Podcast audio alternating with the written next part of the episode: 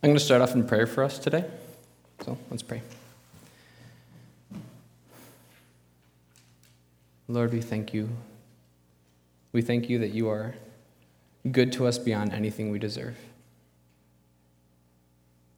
God, I pray that as you've given me the opportunity to present your glorious word today, that you would change hearts through what you have given me to say. Lord, I pray that you would get me out of the way so that you and your light may shine. We love you, Lord Jesus. We praise you for who you are. In your great name, amen. Uh, it's just kind of an off the cuff note from that last song. How emboldening is it to have such deep love from our Heavenly Father? Just listening to that brought me so much strength. So, worship team, thank you for that. So, for those of you who uh, don't know me, my name is Daniel Kozinski. About eight years ago, uh, while I was attending a, a, small school, middle of nowhere, Wisconsin, called Nicolet Bible Institute, uh, a school held at Silver Birch Ranch, I met Carissa Keller. And that's kind of where my connection with this place begins, because uh, she grew up at this church. And then about six years ago now, Chris and I got married. And as a result, I've had the pleasure of attending River Hills a number of times throughout the years. In fact, we even got married in this sanctuary. So, one of the first times I stood up here, actually, was watching her come down, which was a little bit more nerve wracking than this, I'll tell you what. About a year ago, uh, we moved back to Janesville. And it was right after I finished my Master's Divinity through Trinity International University. And then this past January, we started attending River Hills regularly. Around that time, uh, I approached Pastor Steve and I offered to preach. And did not think that, that much was going to become of that. But in an incredible showing of faith, he and the elders have allowed me to come up here and give me the honor to present God's word to you. So I thank you for that. And then I also want to thank you guys at large because I have never felt unwelcome here. In fact, sorry, I'm getting emotional about this because I already feel like I'm bringing God's word to my brothers and sisters and not just a group of strangers. So thank you for that. Now, I could keep thanking you guys because of the innumerable blessings you've already given us, but I did prepare a sermon, so I'd like to begin that. So, to begin, I need to express something about our passage. I was reading through uh, Colossians 2 6 through 15, and I was thinking to myself, how many books could be written on this passage? Uh, and in fact, the passage can be split up in one of two ways. It can either be split up into two large sections, each with a command, or it could be split up into about 13 small little points. Uh, so I hope you guys brought lunch. Seriously, though, uh, this passage does nicely divide itself into two, albeit very uneven halves, but each half is commanded by a command, an imperative. The first command that we're going to talk about today in verses 6 through 7 is the command to walk. And then the second command is going to be the command to be attentive or vigilant. And as a result, uh, the question I want to ask about today's passage is how do we remain attentive in our Christian walk? And the answer that I want to propose to you from the passage is that we remain attentive in our walk by abiding in Christ's life giving works. Again, we remain attentive in our walk by abiding in Christ's life giving works. As we enter our passage in Colossians 2, I first want to tell the story of my favorite church father. Polycarp. I bring this man up because he had an incredible, undying faithfulness to God. He is an amazing example of walking attentively in Christ all the way to the end. This man was an elderly Christian, uh, about 86 years old, and he was living during the time of the Roman Empire, and he was being hunted down for his profession of faith. When they caught him, he didn't fight, but let himself be taken away peacefully. While being questioned, interrogated, and eventually even tied to the stake to be burned, he was repeatedly asked and even begged to recant of his faith in Christ, which is not something they commonly did for Christians. But they didn't want to put an elderly man to death. And I can imagine the arguments that they gave him. Maybe something like, Why go through the pain? Just live out your days in peace. Or perhaps scariest of all, why would you die for someone you've never seen? But he stood steadfast. He continued walking attentively. And every time they brought up these arguments to him, he simply stated, 86 years have I served him, and he has done me no wrong. How can I blaspheme my king and my savior? I, I want to say that again because it's such a powerful sentence. 86 years have I served him, and he has done me no wrong. How can I blaspheme my king and my savior? This man walked faithfully till the end, and he kept his guard amidst the worst kind of persecution. From today's passage, we can glean the reason for his underlying or undying faithfulness, and we can learn how to emulate such incredible love for our King and Savior. So, one last thing as we as we enter our passage. This section of 10 verses uses the phrase in him and with him a lot. Now, Paul uses that phrase throughout Colossians all the time, but it is nowhere denser than in these 10 verses. So as we go through and as we read read through our passage, I want you to look for that and ask yourself, why? What is Paul trying to get at when he brings in this phrase? In these first two verses, as we read through them, I want to propose that they are saying that we can walk attentively with Christ in established growth. Again, this section can be summed up as walking attentively with Christ in established growth. The first word in verse 6 is the word therefore. It's a very important word, and if you've been taught to piece apart scripture, you've probably heard the phrase if you see a therefore, you have to ask what it's there for.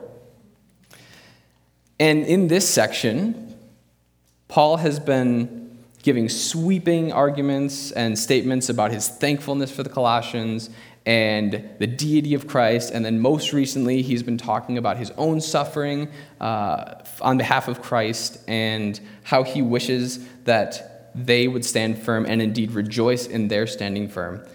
And then, therefore, Paul now begins commanding them to do just that stand firm in the faith. Next, we have this phrase, as you received Christ Jesus the Lord. So, so walk in him. And the focal point of, of this section, like I said before, is, is the command walk in him. So let's begin by talking about that. The command to walk lays the foundation for not just these couple verses, but even the next two sections in Colossians, which are verses 8 through 15 and then 16 through 23 um, in chapter 2. The first section, obviously, we're going to talk about today, and then the second section we'll talk about next week. Um,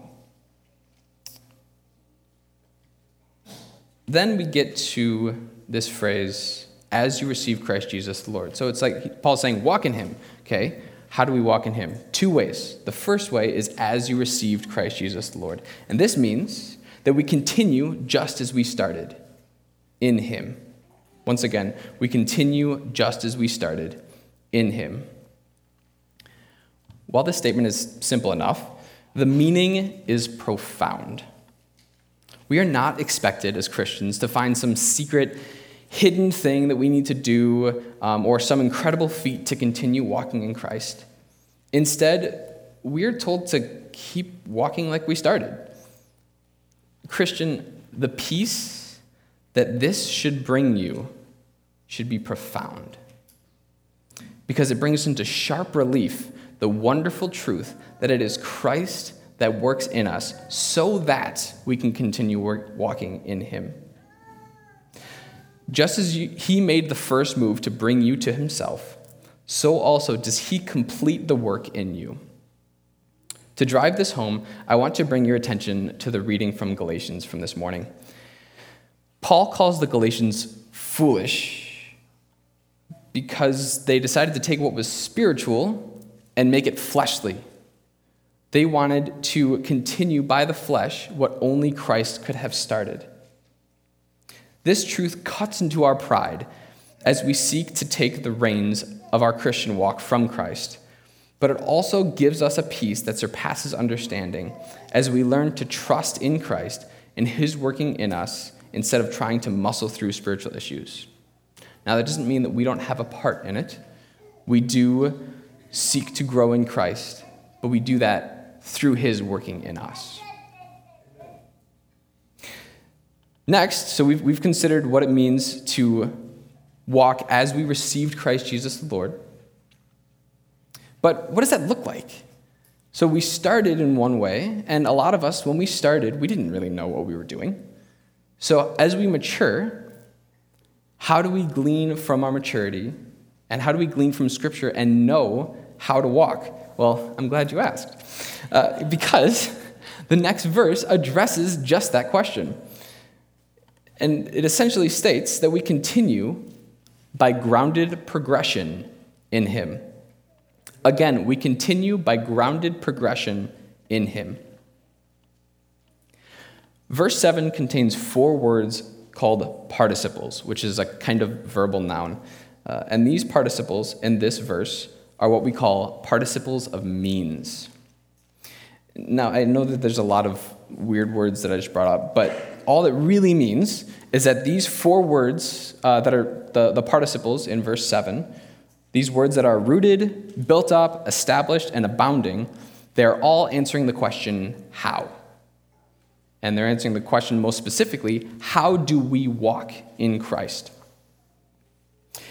And as you're looking at these four words in, in uh, verse 7, um, I'm just going to read it for us, and then we'll talk about it. it says, verse 7 says, Rooted and built up in him and established in the faith, just as you were taught abounding in thanksgiving. So these words, rooted, built up, established, abounding, uh, none of these are words that I really think of when I think of walking. Uh, I mean, rooted, that sounds like a tree. That sounds, makes me think of an ent from Lord of the Rings. Uh, or built up, established, abounding, these, these aren't walking terms. So, what is it getting at? Well, they're getting at the fact that our walk with Christ is steady, it's strong, it's firm.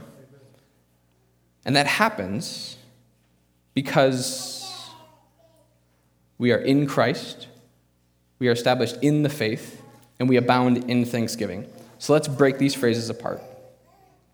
So the first two participles uh, tell us to be rooted and built up in Him. The meaning here is clear.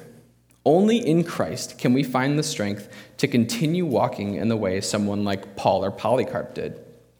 In him, we can grow firmly and with confidence. Being rooted carries with it the imagery of a tree and the connotation of being fruitful in Christ. And the built up brings to mind some kind of sturdy structure, perhaps like a brick wall or something like that. Thus, we ought to be fruitful but always out of our deep roots and sturdiness in Christ.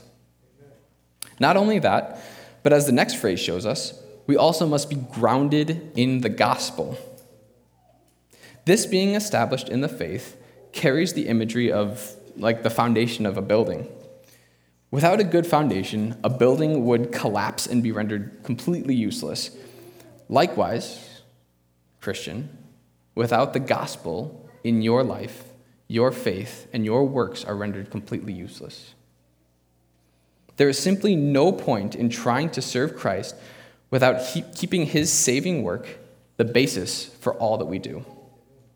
The gospel is what sets us apart as believers, and we would be proven fools if we try to get rid of it. Finally, the final phrase of abounding in thanksgiving brings to mind the image of an overflowing cup. When I think of something that is abounding, uh, I think of something that cannot contain what is inside for the vastness of it. For instance, if your hamper is overflowing with dirty laundry, you probably need to do some laundry. Or if your cup is abounding with liquid, it's overflowing and you probably need to clean up a mess. You simply cannot hide something that is abounding, which is the point. As Christians, we have more reason to be thankful than anyone on the face of the planet. And this is what takes our rootedness and our built up in Him and our establishment, and it goes public. Though these other aspects, this the rooted, the built up, the established, these, these things may not always be plainly visible to those around us. But our thanksgiving is the thing that says, This is what you're missing. What I have will bring you joy, true joy that cannot be snuffed. No one wants what a grumbler has, but everyone wants what the joyous and thankful person has. So we have now considered walking attentively with Christ and established growth through these first two verses. And we saw that we continue as we started. And we saw that we continue by grounded progression in Him. Now we're going to move on to verses 8 through 15. Here's where Paul introduces his call for us to be attentive. The phrase at the beginning of verse 8 that says, see to it, is actually one Greek word that has the connotation of watch out, be attentive, be vigilant. And these next eight verses can thus be summed up as walking attentively with Christ in life giving victory. Again, walking attentively with Christ in life giving victory. These verses really answer the question what is our defense against worldly wisdom? Let's look at verse 8 together. Verse 8 says, See to it that no one takes you captive by empty philosophy and empty deceit. Philosophy and empty deceit. I want to stop there for just a moment. Um, firstly, I want to talk about this idea of takes you captive. This idea of takes you captive has a kind of warfare idea. You think of being taken captive in war, uh, you are somebody who um, has been removed from the fighting, right? You are no longer useful to the fighting. You're kind of in a helpless situation. And that's what Paul wants to defend us against with this section. He doesn't want us to be taken captive and rendered useless in the world around us through all of its temptations. But secondly, this verse refers to a philosophy and empty deceit. This kind of philosophy is then qualified uh, by four things. So let's read, let's read the, the rest of the verse together. I'm going to start at the top. It says, See to it that no one takes you captive by philosophy and empty deceit, according to human tradition, according to the elemental spirits of the world, and not according to Christ. The first way that this philosophy is described is empty and deceitful. Now, there are two ideas that kind of create one whole idea here. The empty is it doesn't have substance to it. The philosophy of this world, the wisdom of this world does not have substance to it. But it is also deceitful, which means it's convincing. Right? When Paul or when Polycarp was being tried and um, trying to be convinced of recanting Christ, I'm sure he came, they came up with so many arguments for him that sounded great in their ears but they were deceitful and they were empty. They had no substance. They could not satisfy him, and they were convincing. They were deceitful. And the second way that this philosophy is described is that it is according to human tradition. So it's been tried and tested and been proven useful to the sinful man. In fact, it probably held credence, this wisdom probably holds credence to a lot of sinful people because it has been tested and tried over years and through sin been proven useful. And then, thirdly, the final way that this philosophy is described is that it is of the elemental spirits. Frankly, it's demonic. And we know that demons can be very convincing as well. If this philosophy sounds overwhelming and hard to recognize, don't worry, because the best and most straightforward descriptor is next. It is not according to Christ. This is the simplest and most basic thing to take from this verse. The worldly wisdom that attacks us is not according to Christ. And that's what I'm sure what Polycarp held on to, and that's what we need to hold on to. We are called to hold on to Christ, and when you do, you will be safe. Remember, when you're confronted with worldly wisdom, if it isn't Christ, it isn't good. Then we move on from verse 8, and Paul presents three incredible defenses to this worldly wisdom or philosophy. These are Christ's fullness, his resurrection, and his regenerative victory. Let's begin with verses 9 through 10 and how Christ's fullness protects us from worldly wisdom. Again, Christ's fullness protects us from worldly wisdom. These verses read For in him the whole fullness of deity dwells bodily, and you have been filled in him, who is the head of all rule and authority. Let's start with Christ's fullness and with his fullness of deity. The reason that Christ's fullness and that his fullness of deity um, dwelling in him is so vital for us is because it leaves nothing to be desired elsewhere. If worldly wisdom is trying to convince you you need to look here for satisfaction, you need to look here for God, well, we know that that's a lie, not because we have looked at it and we see that there's no God there, but because we know where all of God is. All of God is in Jesus and it leaves nothing to be desired elsewhere. Worldly wisdom tells us that they have the satisfaction and the answers and everything we need for that satisfaction. But if the fullness or completeness of deity dwells in Christ, we know that they're lying. We know that they can't have that. That worldly wisdom lies to us when it tells us that it can provide a good that Christ cannot offer. Christ is the highest good, and He alone can give us what we need. And if that wasn't enough, Christ's fullness abounds to us as well. Verse uh, 10 starts to infer that we receive His fullness and completeness from Him. Then, Paul even includes the fact that we receive our fullness from the one who is the head of all rule and authority. Christ has all the power, and He has given us a fullness from a position over all life's other goods and powers. Truly, when one who is all powerful seeks to satisfy those he loves, he does a great job. Now, while Christ's fullness protects us from worldly wisdom, so also Christ's resurrection protects us from worldly wisdom, as we will see in verses 11 and 12. Once again, Christ's resurrection protects us from worldly wisdom.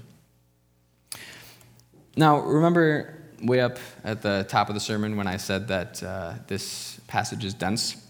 Uh, yeah. This, these two verses, you could probably write a book on just these. Crazy dense. Um, but I will do my best to um, do them justice.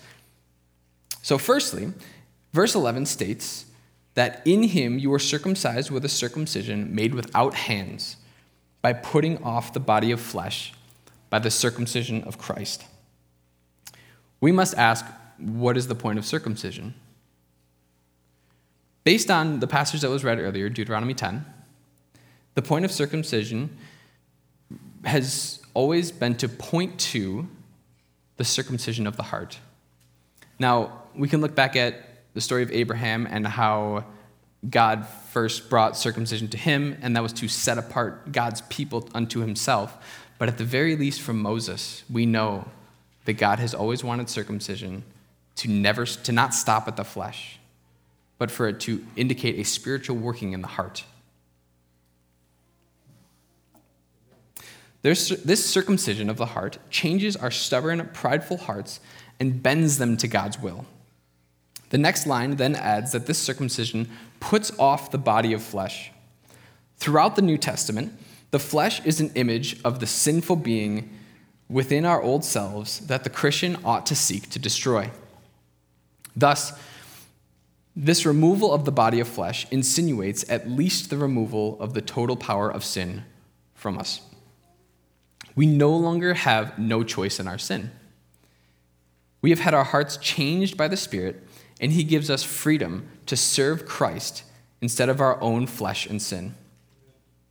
Finally, we are circumcised by the circumcision of Christ. This refers to Christ's death on the cross. The circumcision of Christ seems to tie circumcision with baptism and is thus incomplete without the next verse. Next verse says, Having been buried with him in baptism, in which you are also raised with him through faith in the powerful working of God, who raised him from the dead. Thus, when Christ died, our sinful flesh was circumcised from us in some way. We were our, our, our sinful flesh, the power of sin over us, was removed from us in some way. Then, because we were circumcised with him in a circumcision like his, or in the death like his, then we were buried with him through baptism, buried with him through baptism. And then, because we were buried with him, we were also raised with him through the power of God. Thus, in light of worldly wisdom. It protects us from worldly wisdom because we are dead to that worldly wisdom. We are dead to the flesh. The flesh has no hold on us. And when we are confronted with the deceitful, convincing arguments that the worldly wisdom has to offer, we can say, I'm dead to that. I'm Christ instead. Finally, we reach the last section which makes the claim that Christ's regenerative victory protects us from worldly wisdom. One more time. Christ's regenerative victory protects us from worldly wisdom. Verse 13 begins with, frankly, a staggering claim. It says, And you who were dead in your trespasses and the uncircumcision of your flesh, God made alive together with him. What? Seriously? I was dead and God made me alive? Based on this verse, we were completely, utterly helpless, even as helpless as a corpse, which clearly can do nothing for itself. But God, but God made us alive. He brought us to life by raising us along with Christ. And he gives us this life in four ways based on this section. First, let's begin by reading verse 13 together. Just want to read the whole thing, and then we'll start moving. And you, who were dead in your trespasses and the uncircumcision of your flesh, God made alive together with him. Then we get our first reason having forgiven us all our trespasses.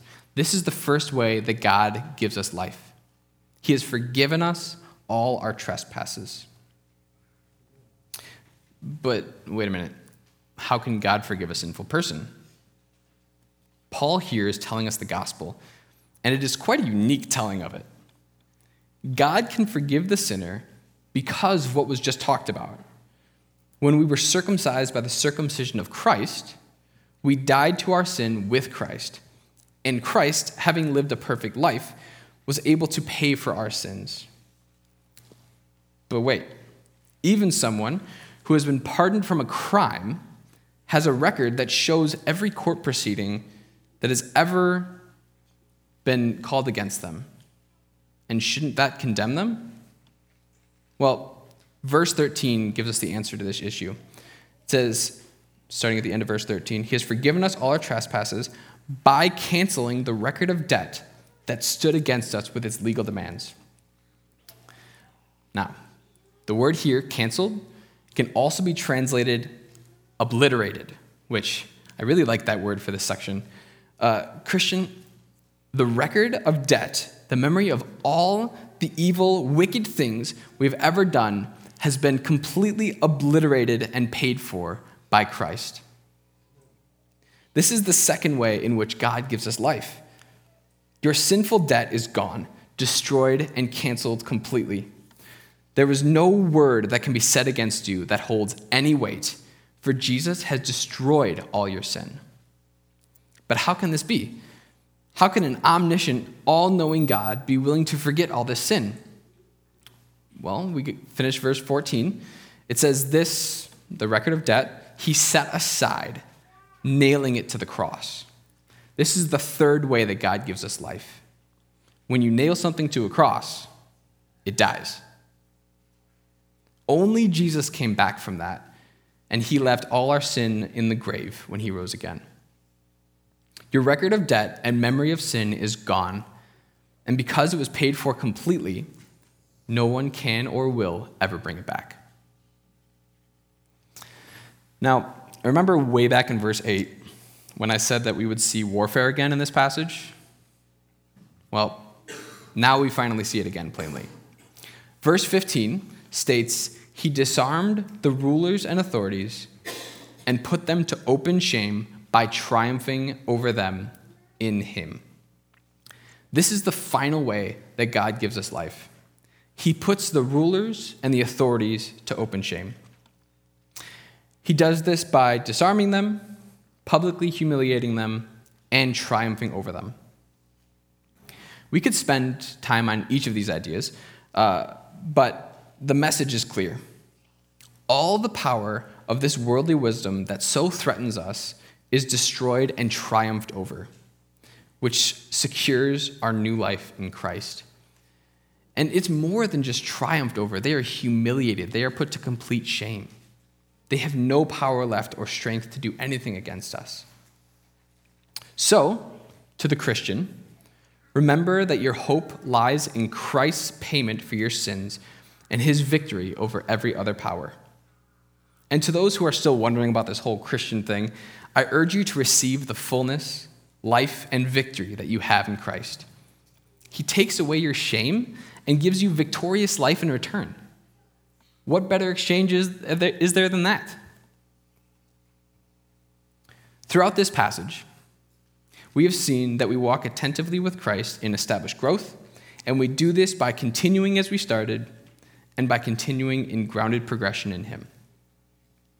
Then we moved on to verses 8 through 15, and we saw that we walk attentively with Christ in life giving victory. And we do this by being protected from worldly wisdom, by Christ's fullness, which satisfies you, his resurrection, which gives you the life you need to deny the world's wisdom, and regenerative victory, which takes away any power the world has against you. So, Christian, continue your walk by the Spirit, progressing in Christ, founded in the gospel, and being a light through thanksgiving. And remember that Christ satisfies, gives life, and is the victor over every other power, completely nullifying any deceitful wisdom that this world has to offer. Now, as we begin communion, well, I'll pray for us, and then we will begin communion, and I'll invite Pastor Steve up. Lord, thank you for this time that we had together. We thank you so dearly for the victory that we have through you and the life that you have given us. We pray that we would not squander that, but instead live boldly our life um, that is new in you. We pray that we would abound in thanksgiving today and be attentive as we battle the horrible deceitfulness that is worldly wisdom. Give us the strength today to walk in you, and we love you, Lord Jesus. In your great name, amen.